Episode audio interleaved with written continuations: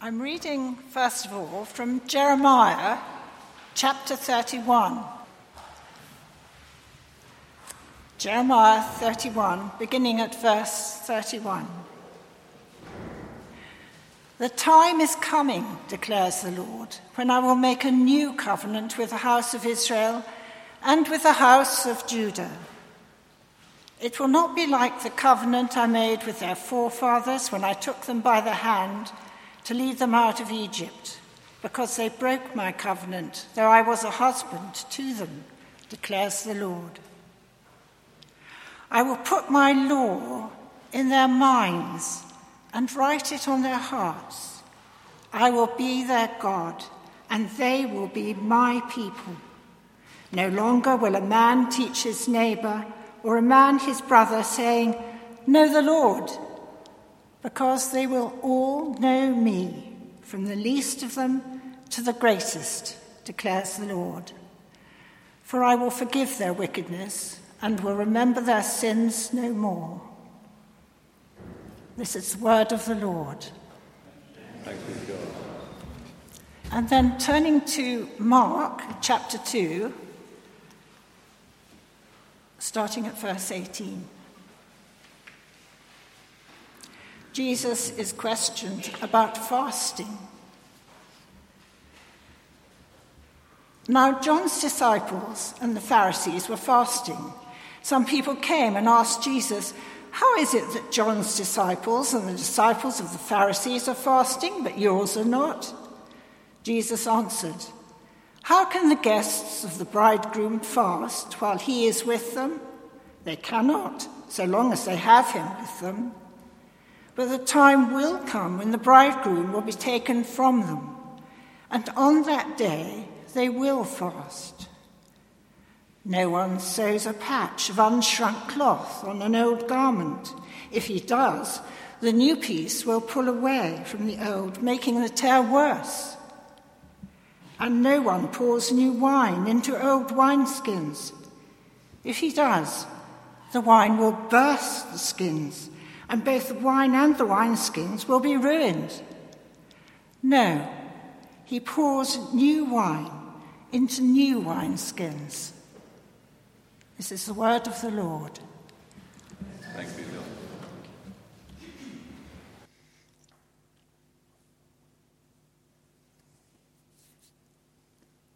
Friends, let's pray as we come to this uh, God's word to us this morning.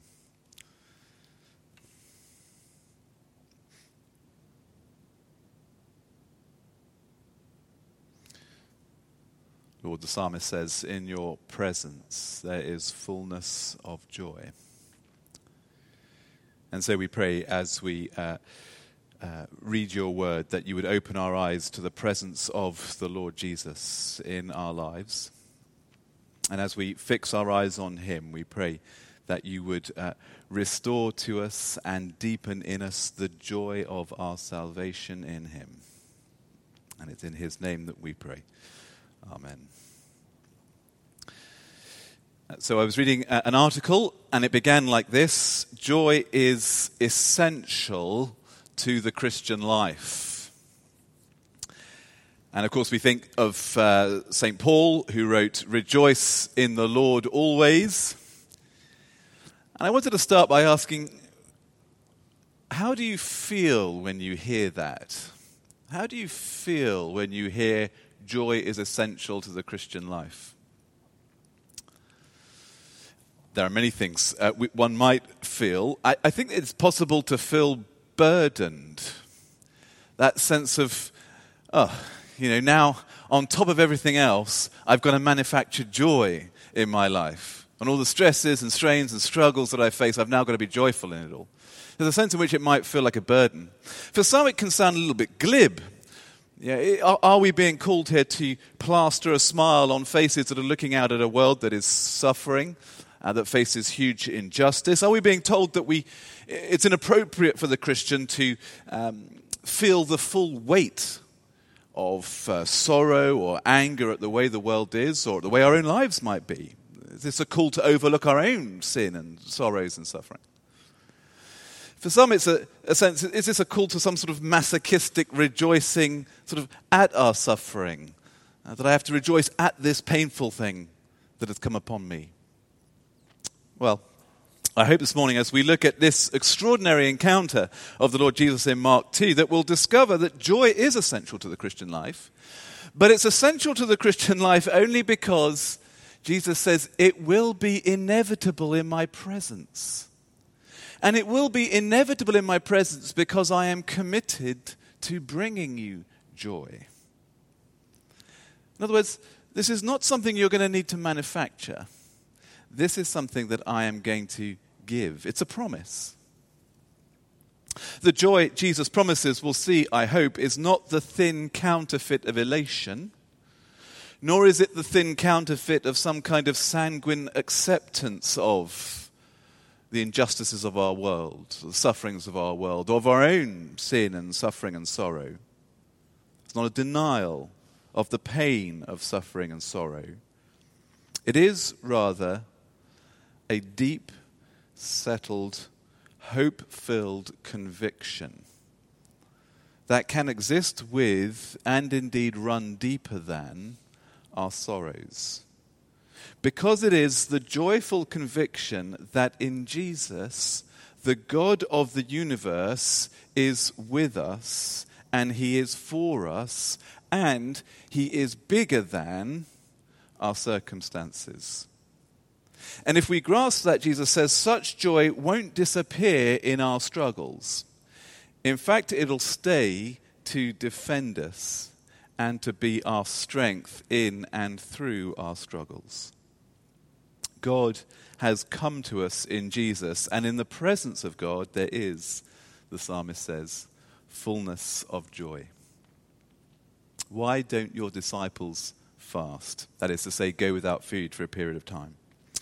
Uh, in the Old Testament, uh, God commanded his people to fast. Actually, it was a command only once a year. It was on the Day of Atonement. If you remember the Day of Atonement, you can look it up in Leviticus if you want to, uh, 16. That was the day when uh, all of Israel um, uh, gathered, in a sense, and they mourned their sin. Uh, and the sins of the whole of Israel were forgiven through a God given sacrifice on that day. But by the time of Jesus, popular piety dictated that if you were really spiritually serious, you fasted much more often than that. In fact, some, some of the Pharisees were fasting twice a week by Jesus' uh, time. If you were to stop and ask them why they were fasting so uh, often, I think you would have got a variety of reasons. This isn't exhaustive, but I think two would have been quite prevalent. The first is I think some would have said, well, we're mourning more often because we're mourning uh, our, uh, our, sin and our continued um, sense of being under God's judgment. We're just very aware that God is absent. That the kingdom of God promised in the Old Testament is not here. The prime example of which would have been the Roman occupation. They would have pointed to the Romans look, we're still under God's judgment. So some of them would have been mourning that, They're just expressing a longing for God to return and establish his kingdom. Some I think, would have been uh, fasting to, to, in a sense, make themselves and Israel spiritually ready for the return of the Lord. If we can just make ourselves spiritually ready, then God will come. We can sort of hasten the coming of God by being ready for it. And that when He comes, He'll find us ready to re-establish a relationship with us.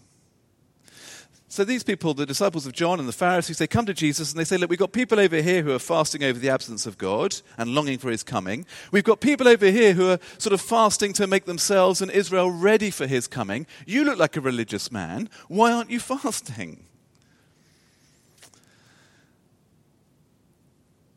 And his answer is staggering. And it's there in verse 19. We're not fasting because I am here.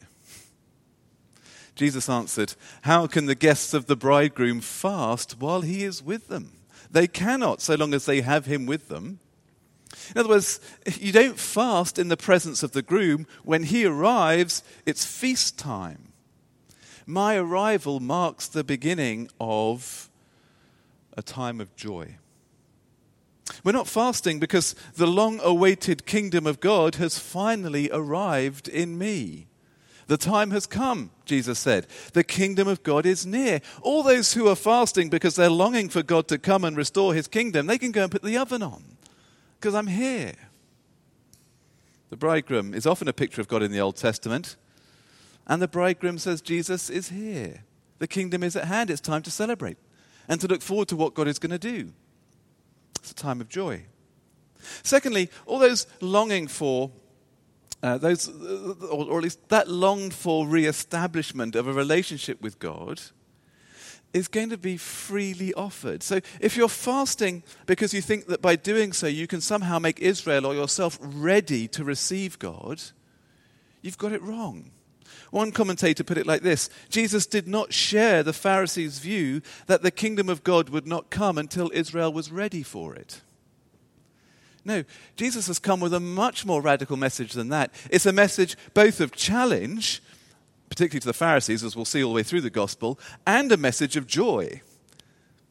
The challenge is you'll never be ready. You can't make yourself ready, acceptable to God. The joy is that God has come in the person of Jesus to make you acceptable. The commentator uh, went on and said this If the kingdom of God is approaching a sinful, unworthy Israel, it means that the kingdom of God is based on God's gracious design to save the unworthy, which is precisely what we've seen play out in the story of God calling Levi, the sinful tax collector, just a few verses ago. We don't save ourselves, we can't save ourselves, God can, God does in Jesus, and that is a message of joy. See, when you discover that God has come in the person of Jesus, not with a new set of rules by which we earn our way to God, but with the offer of his hand in marriage as a bridegroom, with the offer of a new relationship that just needs to be embraced rather than earned, then you can know joy. Because the moment anyone says yes to that offer, a new permanent relationship with the Lord of the universe begins. And that reading from Jeremiah gives us a little flavor of it. Jeremiah is looking ahead to this, precisely this relationship being uh, begun by the bridegroom coming and visiting his uh, people. I will be their God, and they will be my people forever and it'll be established through the forgiveness of sins. And it'll be a time in which God uh, pours out His Spirit on their hearts so that they can begin to live in the light of and enjoy the new life that marriage to God brings. This, I think, is the new wine that Jesus is referring to uh, in the verses that follow. This new wine that Jesus brings is a whole new way of life with God. And the point he's making, I think, is you can't just pour that into an old life. God proposes marriage, not just to, to be a sort of a patch on our old life, to patch up our old life. You know, here's my old life, I, am missing something. Oh, I know, Jesus can come and be the final piece of the jigsaw. He's saying, No, I've come to bring a whole new way of life. I've come to propose marriage. You don't get married and then carry on living the single life but with your spouse as an appendage, you, you stop living the single life and you start living a whole new married life. Well, at least you should. Married life. That's what Jesus is saying. Not a patch to an old life, the beginning of something new and something wonderful. We can, Jesus says, in fact, we must be with this Jesus and all that he is and all that he brings, a people of joy. But does that mean there is never a place for sadness in the Christian life? Does that mean there's never a place for fasting? No place for mourning over our brokenness or our sorrows or our sufferings or the uh, brokenness and sin and suffering and sorrows of the world that we read about in our newspapers every day? No, I don't think it does. Have a look again at verses 19 to 20. Look, look, what is Jesus actually saying? How can the guests of the bridegroom fast while he is with them? They cannot, so long as they have him with them. But the time will come when the bridegroom will be taken away from them, and on that day they will fast. Do you see what he's saying? He's saying, it is in the presence of Jesus that we find joy. So, for instance, on the day Jesus is taken away, he's referring to the cross, of course, his disciples will be sorrowful and they'll fast. Then, of course, soon after that, they will discover that he went to the cross precisely in order to launch God's new kingdom, to win the forgiveness of sins that allows him to re establish a relationship with sinful people. That he rose to offer new life and to reside by his Spirit in the hearts of his followers. And so that one day he'll return and he'll fully establish his kingdom, and there'll be no more sins, suffering, and sorrow. And friends, now the church, we live between those two times. We live, as has been well said, in the overlap of the ages. God's kingdom has begun, but it will not be finished until Jesus returns. God is with us by his Spirit in our hearts, but he's not with us physically. So we live as Christians, do we see, both in the presence of sin and suffering and sorrow in our own lives and in the world, a broken world around us, and at the same time in the presence of our divine spouse who dwells by his Spirit in our hearts. We live in both. And so, as Paul says, writing to the Corinthians, we are a people who are sorrowful, yet always rejoicing sorrowful. Yes, we grieve our sin and we feel sorrow and we suffer, but, uh, and, and we grieve these things because God grieves them. And yet at the same time, we rejoice that in Christ God has redeemed us from our sin. That he resides in our hearts by his Spirit and is at work in and over what we're going through in ways that we may not understand, but nevertheless know, to, know that he's doing. And we look forward to the fact that one day he will return and put everything right. And what is more, such joy that we find in the presence of Jesus is more powerful and more controlling than our sin, our suffering, and our sorrows, precisely because Jesus is more powerful and more controlling than our sin and our suffering and our sorrows. And therefore, we can discover this wonderful truth in the Christian life that actually there is. Uh, our mourning can actually, at the same time, magnify our joy in Christ. Let me give you two examples. Are we meant to mourn our sin?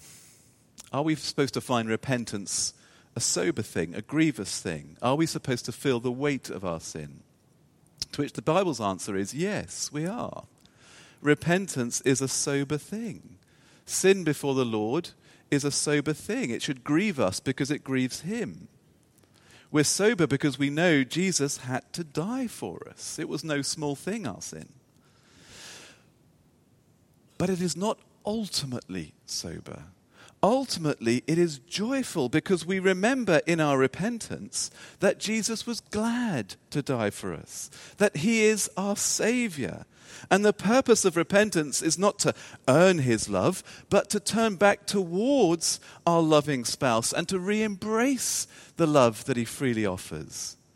So, do you see, repentance is in fact a channel of joy the sober mourning of repentance leads, magnifies our joy in Christ as our Saviour. Second example suffering. I've uh, been reading, uh, nearly finished, a book called Rejoicing in Lament. I may have mentioned it before by a man called J. Todd Billings, who is an American uh, theologian.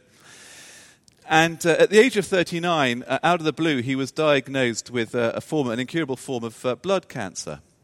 He was married. He had uh, two, uh, has uh, two children who I think were one and three at the time.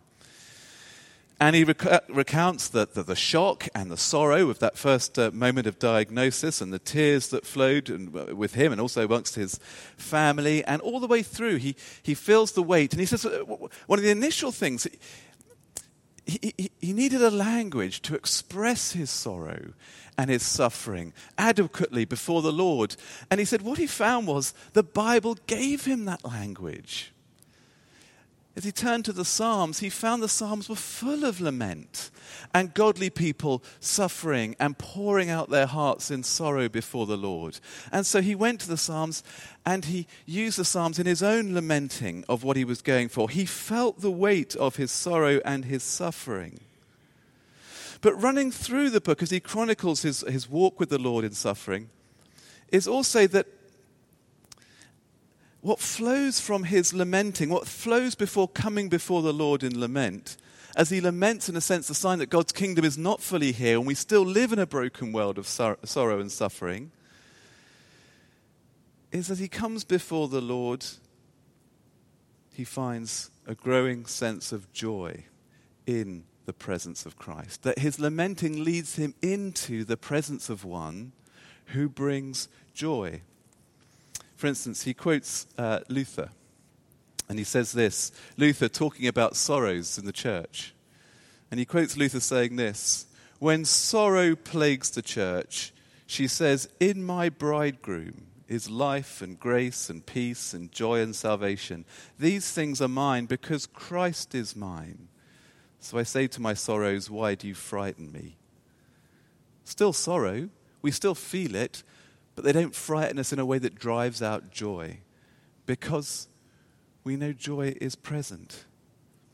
He says this towards the end of the book I groan, but I also rejoice in God's faithful love, for God is bigger than my cancer. That is the key. He feels its weight, He's sorrow and he's suffering. He grieves and he laments, but it constantly leads him into the presence of one who is with him and who is greater than his circumstances. So his lamenting doesn't drive out joy, his lamenting leads to ever deeper joy. How do we find joy in our sadnesses, whatever they might be?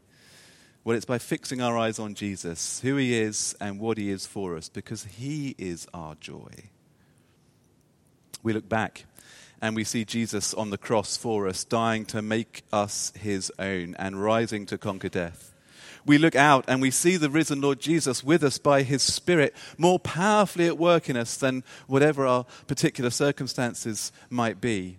And we look ahead and we see Jesus in heaven who has gone to prepare a place for us where there will be no more sin or suffering or sorrows. Jesus says that we can, in his presence, have joy in painful circumstances.